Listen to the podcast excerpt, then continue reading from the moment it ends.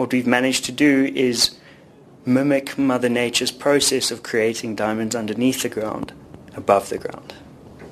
So we take huge amounts of heat and pressure, just like under the Earth's mantle, and we recreate the process above the ground. And we take graphite and we turn it into the most iconic gemstone in the world, diamond. So hoe doen julle dit? Wat is die proses en watter soort tegnologie gebruik julle? So the technology is called HPHT, high pressure, high temperature.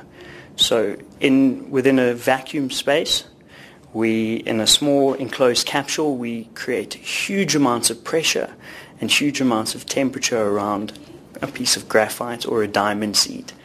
And that allows the carbon to break away from itself and reform in its iconic structure as a diamond. Waar kry hierdie tipe tegnologie? Is dit in Suid-Afrika beskikbaar?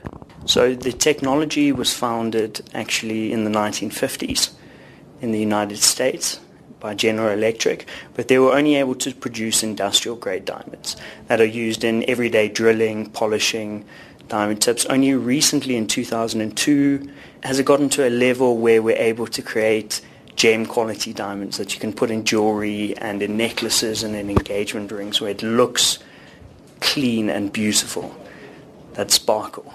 Waar word hierdie diamante gemaak? Yeah, in first world countries around the world. There, there are specific factories, but majority of them are in the US or in Europe.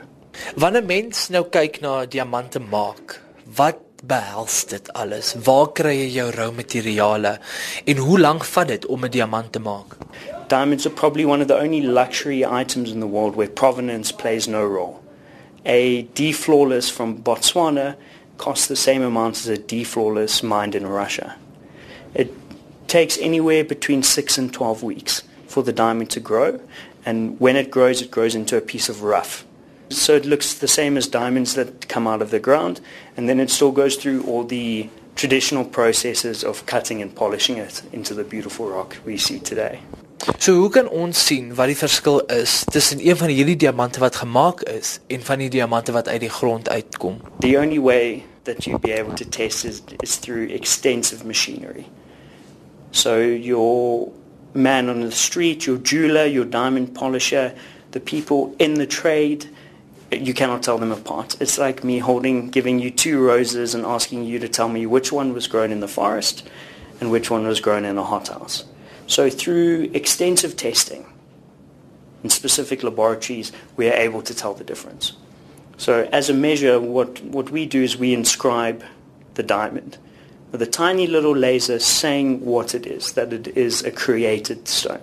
Watter soort kleure diamante kry julle? So we range through the whole spectrum. So not many people know that you do get diamonds in different colors, and they're called fancy colored diamonds. But generally they are so expensive when they come from the ground that you never see them because they have to live in safe custody boxes. Now what we've managed to do is create the same stones, pink, blue, yellow. Wearability is a big thing for us. The most beautiful gems in the world never get to be worn. It's getting to a level where it can be worn. Someone can adorn that beauty.